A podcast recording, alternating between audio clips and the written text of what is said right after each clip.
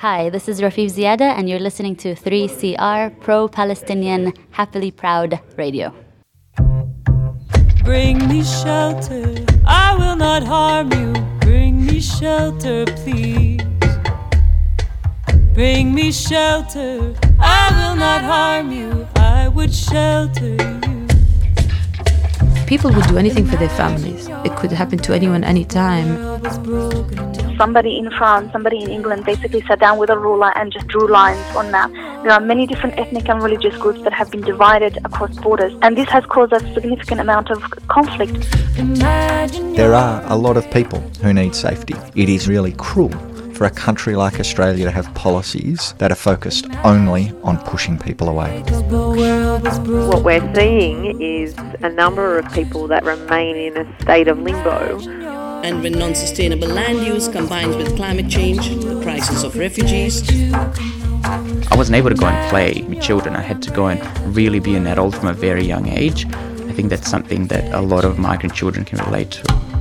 Really, it was a dream for me to reunite with my family. I was just praying and hoping that that day will come one day. I think it's very important for people to understand that people have their own dreams as well, and they're wanting to change the world with everybody else. Refugee, refugee, refugee, refugee. Refugee Radio, 855 AM 3CR. I want to acknowledge the traditional owners of the land who we are broadcasting from, the Wurundjeri people of the Kulin Nation, and respect the elders past, present and emerging and their ongoing struggle. Welcome to Refugee Radio on 3CR, listening on 855am or on 3cr.org.au. This week we are going to be playing an interview produced by Chronically Chilled for Disability Day. This interview is with Mohammed, who has been locked up in the Park Hotel, refugee from Iran. Please listen to the intro and the interview. Hello and welcome to a special episode of Chronically Chilled for 3CR's Disability Day programming. I'm Bridget MacArthur, and today we're going to be talking about disability justice for refugees in detention, with a spotlight on the Medevac refugees, roughly 40 of whom are currently imprisoned just down the road in the Park Hotel on stolen Wurundjeri land. I'd also like to observe that the Wurundjeri people themselves have already welcomed the Medevac refugees to country, meaning that in the eyes of this land sovereigns, they are allowed to be free, so long as they obey local laws. And now, the question. Who listening experienced some form of mandated quarantine in the last 18 months?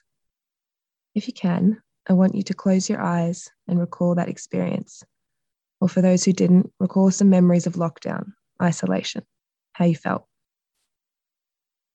When I returned from the UK last year, I had to do a 2-week quarantine. I hated it.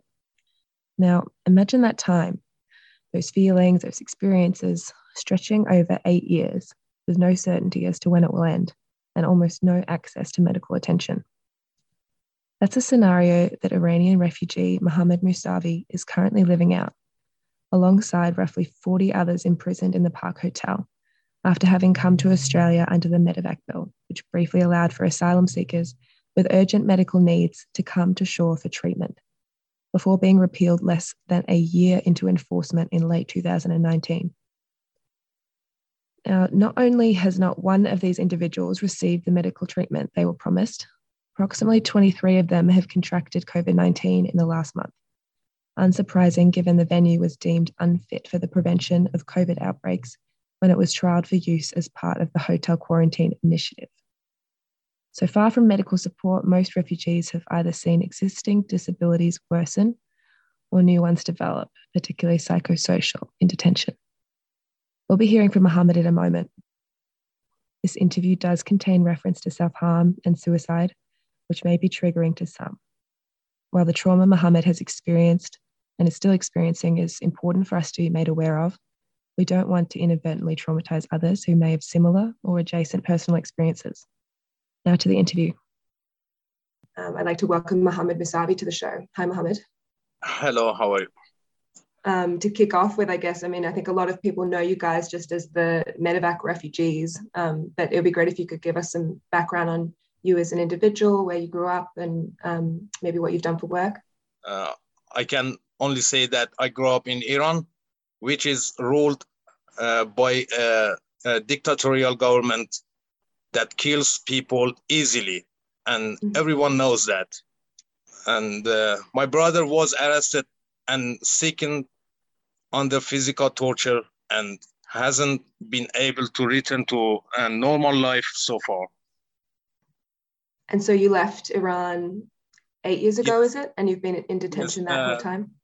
Yes. About 2012, I fled my country, and I came to Indonesia, and I really made a mistake to come to Australia. But really, I didn't know anything about the rule.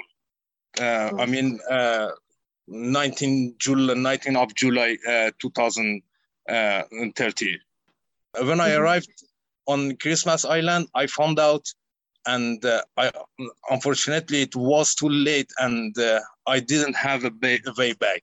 And the government, Australian government, sent me to the Christmas Island, and I've been in Christmas Island, in Manus Island for 6 years. And then I was brought to Australia under the Medevac rule, and I made a mistake, really. I made a mistake again to come to Australia again, 2019, under the Medevac rule. We didn't know anything about this situation again. Of course, yeah. And I mean, you say you made a mistake, but of course it's hard to make decisions without that information to hand. Yeah. If you feel comfortable, could you tell us what the health reason was that you were brought here for under Medevac? I was brought to Australia due to mental, physical, and psychological problem resulting from my detention in PNG. Those problems are only increasing during my long detention here in Australia, and I'm suffering now from many illnesses. I have problem with my knee, my heart, with stress, my ear, and I've got another problem. I cannot mention it here. And my teeth are completely damaged and need to be repaired. I'm losing control on myself, and unfortunately, IHMS do not do anything to help me, to back of care, to the lack of care I'm experiencing. I cannot cope with this, really. Have you received any medical treatment since arriving here? No, I didn't receive any medical treatment here. I didn't see a specialist here. I never seen a specialist here. I don't know why they didn't send me to the specialist. When I asked them about the about this situation, about my problem, they just told me, the IHMS told me, we send your file to the specialist. Yeah, and it's a far cry from, I guess, what was promised and even what is kind of currently being told to the public about the treatment you guys have received. Yes. And when did you first hear about COVID-19 as a potential threat? Obviously, there's been the outbreak recently. You know, we will destroy everything mentally and physically. There are a lot of people here who don't leave their rooms for days or weeks. Yeah. Were you given any support around COVID-19, particularly after the outbreak? How was that dealt with?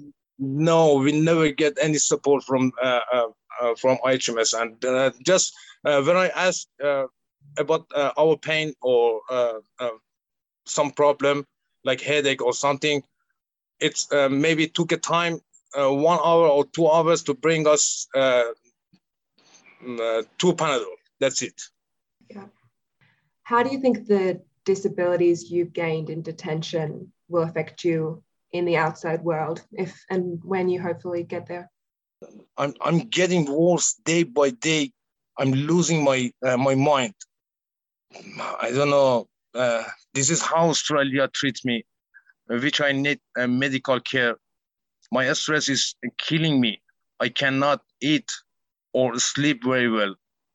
I'm scared to get heart attack in detention here. I just want to be free. Even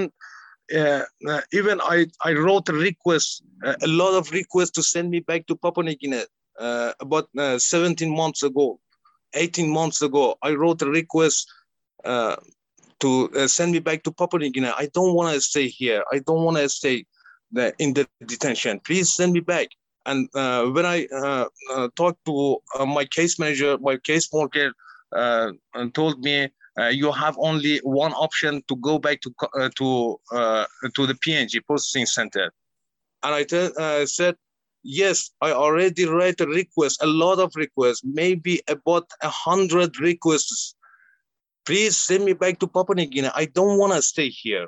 But I haven't got any answer, any clear answer from them. You know, here in this situation here for IHMS, if the nurses ask you, how are you? You have to say, I'm fine. If you don't, they're gonna put you two officers to watch you out until you say, okay, I'm fine. But really, I'm not okay, I'm not fine. They're following you, they're following me, or the people who said, I'm not fine, or I want to kill myself, or I want to suicide myself. They put the two officers to watch him out, and they follow him in the toilet, in the bathroom, in the room, and every half an hour, they come to your room and knock the door with making noise, and just they come in with the racist behavior. They just tell you, are you okay? Are you okay? It's maybe 24 hours, more than 24 hours it took a time for this. And they never leave you until you said, yes, I'm okay. Just let me go. Yeah. If you said that, they leave you go. And if you don't, they push more pressure, more mental pressure on you. So the worse you are feeling mentally, almost the worse they treat you. Yeah, I can call that this is absolutely a torture. But I can call this torture. It's a soft torture, you know. It's exactly soft torture. As I experienced both torture, physically torture and soft torture. It's very worse than physically torture, because in physical torture, somebody walked into your room and started beating you, and after maybe 2-3 minutes, he leave you alone again. But here, no. They never beat you. They never touch you, but they play with your mind. They play a game with your mental. They push the mental pressure. Here, all the guys here in hotel and in the detention center, they just thinking about the death. I know many people here in Australia in detention center, and I can call this torture. It's a absolutely soft torture. You cannot, you don't have any defensive power on yourself, nothing. So how have you been treated for speaking out? You know, I'm afraid from the ABF and SERCO officers and the IHMS and the immigration. They are really massive scary. They are really massive scary. I'm scared from them. When I saw them, I'm starting shaking my body and my hand. I just want to run away from them. I just want to hide myself in the room. I don't want to see that clothes, see that uniform in the hotel and in the detention, because really they are scary, you know. But I have many friends in Australia, many kind friends in Australia. And they give us a hope, and they support us. They come in here for protest here in front of a hotel. I have communicated with many Australians out of here. But the government and this system really, they are really, really scary. I'm really afraid from them. I'm just looking for a way to run away from this country, from the ABF and this government, actually. It's very awful. It's very scary here. I'm all of the time, I'm stressed. And, you know, many people here wants to go to the third country, as the minister said that. Yes, I respect to them rule. Is that okay? It is okay. We all respect them. This is a rule. This is Australian rule. We all never, ever settle to Australia. And we know that. So do not do, why you are doing this to us? Send us to the third country. Please accept the New Zealand offer. At least send us back to the PNG offshore again. At least we were free in the community in PNG. I don't understand why the government prefer to keep us in the detention. How much longer punished for just coming to Australia by boat? Exactly, how much? That's 9 years now. That's my life. The government destroyed all my life. Yeah, and on top of that, I guess all the mental trauma and physical disability, I guess, that you will take away with you potentially for life. Yeah, we're just waiting. We just 24/7 hours waiting for a good news, but it's never come. You know, it never come. You're listening to a special episode of Chronically Chilled for 3CR's Disability Day. And that was Mohammed Mousavi speaking to us from detention in Park Hotel, Swanston Street.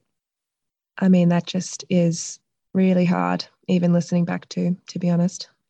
I had my list of questions prepared as I would for a regular briefing in my day-to-day work, but to be speaking with Mohammed, imagining his conditions just down the road from me, I felt incredibly privileged and honestly somewhat embarrassed, really, at my own perceived hardship under lockdown. Despite having had access to the meds and health services, I need to manage my own chronic condition. But the thing is, that shouldn't be a privilege.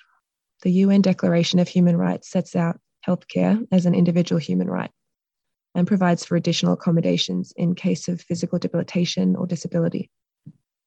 Australia likes to say it has a strong and proud record of human rights. As someone who's been the beneficiary of many of the freedoms this country affords, perhaps I would once have agreed, but human rights are apparently not doled out by location. They're not enshrined within our country's borders. Rather, they're conditional on skin color, class, the way you arrived here. A recent report by Melbourne Uni found that the rate of self-harm among people seeking asylum was more than 200 times the Australian community hospital-treated rate. In 2016, UNHCR found that 88% of refugees and people seeking asylum on Manus Island were suffering from depression, anxiety, and or post-traumatic stress disorder. It's hard to fathom what Mohammed and his fellow detainees are going through. Maybe that's why the public is still largely unaware of their plight. You're listening to Refugee Radio, and you just heard an interview produced by Chronically Chilled for Disability Day with an interview with Mohammed, a refugee who is detained in the Park Hotel, and about his struggles with mental health issues and detention. We're now going to be listening to part of a speech by Raki Apu, a West Papuan freedom fighter and activist who is a refugee now in the Netherlands for many, many years. We're going to be listening to part of his speech, part of the People's Health hearings, and this was played on Solidarity Breakfast on 3CR. Please have a listen. Supporter. And as I promised, we're going to move on to hear the dulcet tones of Raki App, who is a West Papuan Free West Papua Campaign person who was given a space to give perspective at the People's Health hearings, which was a fascinating piece of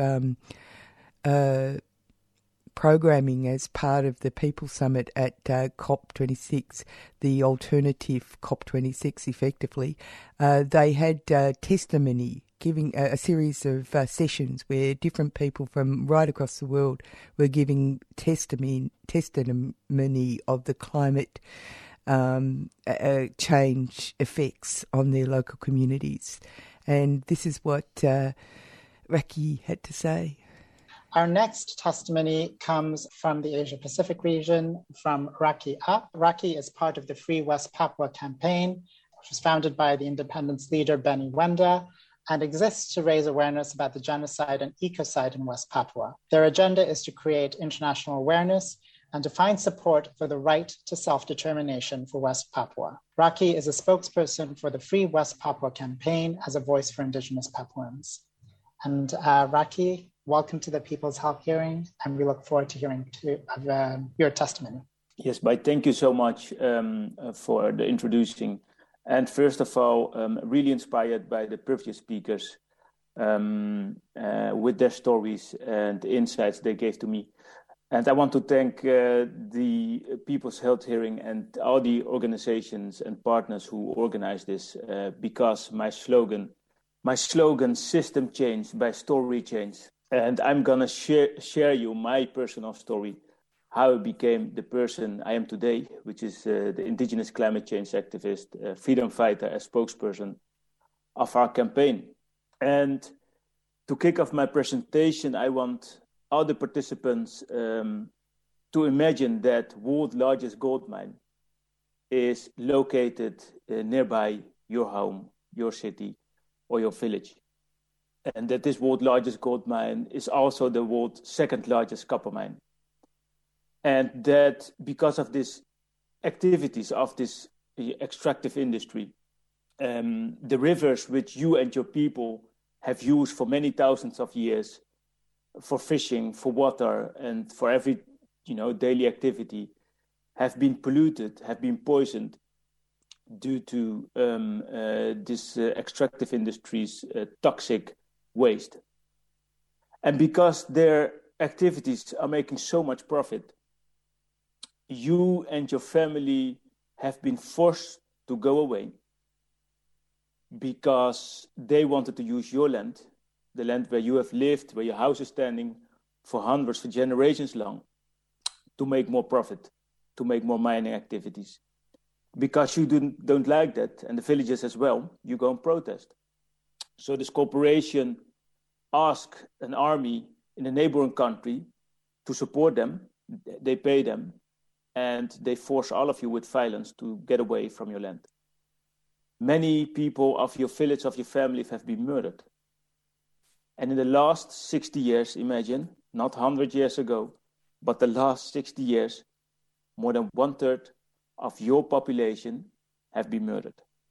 And an anthropologist who made music, an anthropologist who was a musician as well, who made music about what is happening in these villages against his people, was murdered. His family was forced to left the country. This sounds like a faraway show from the history, but unfortunately, it is not a fantasy story. This is the story of the indigenous peoples of West Papua. This is my personal story because the anthropologist and the musician was my father, Arnold Ap. And me and my mom, 3 brothers, had to flee West Papua, and we arrived in the Netherlands where I was just a boy. So from a political refugee from West Papua after Indonesian military assassinated my father 4 months before I was born, I came to the Netherlands and I joined the Dutch army because I thought that was the way to contribute to peace and justice and human rights. I was young and naive. Now I understand the political dynamics behind this militarism, which also is a huge contributor to the climate crisis we see today. So this is my story, which showcase West Papua. For those who doesn't know where West Papua is, it's right above Australia, the island of New Guinea, and it's the western half of the island of New Guinea right there. And I'm going to zoom in.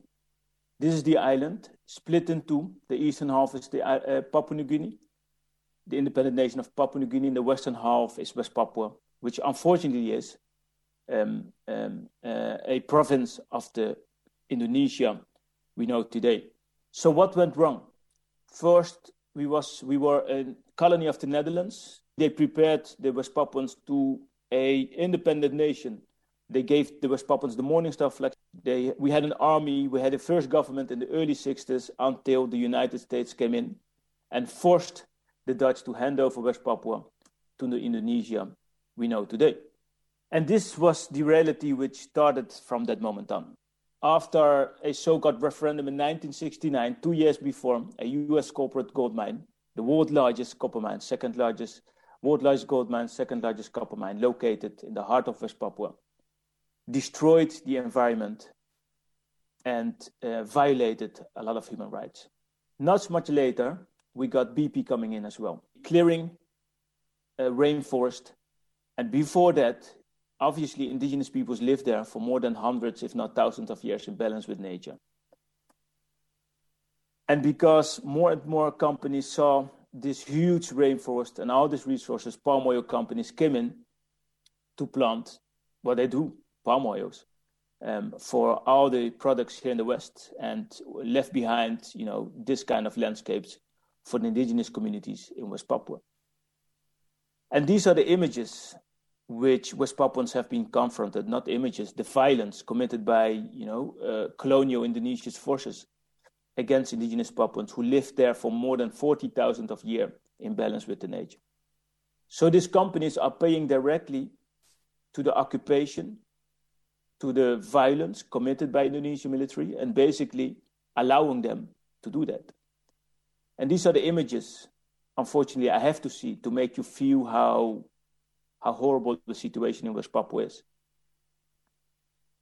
My father's story, as I mentioned, is just one of the hundreds of thousand stories. Confirmed NGOs reports more than 500,000 indigenous West Papuans have lost their lives the last 60 years due to Indonesian colonization, supported by the Western governments and their extractive industries.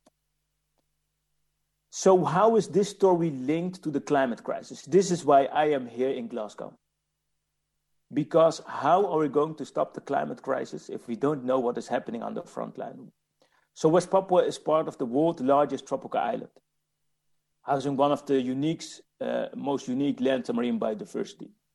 So the narrative of a lot of environmental organizations are, protecting the forest, protecting animals. Yes, of course, we support that. But if they cared about the lives of indigenous peoples and protected and campaigned for their rights, these animals and trees were still there. It's that simple.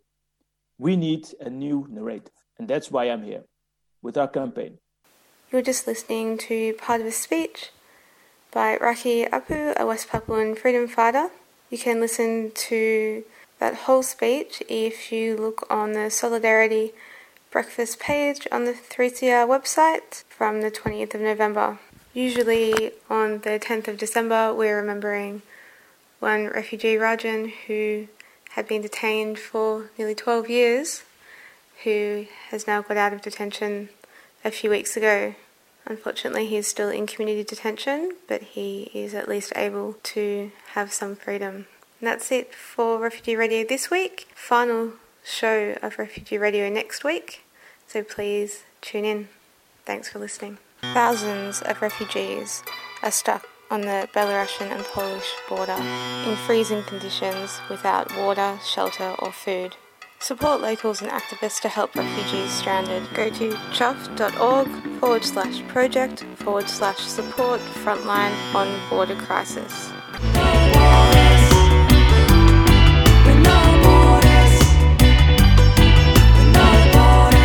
You're listening to 3CR Community Radio 855 AM on digital and online. 3CR Radical Radio. G'day, my name is Margie Thorpe. You are listening to 3CR Community Radio 855 on your dial.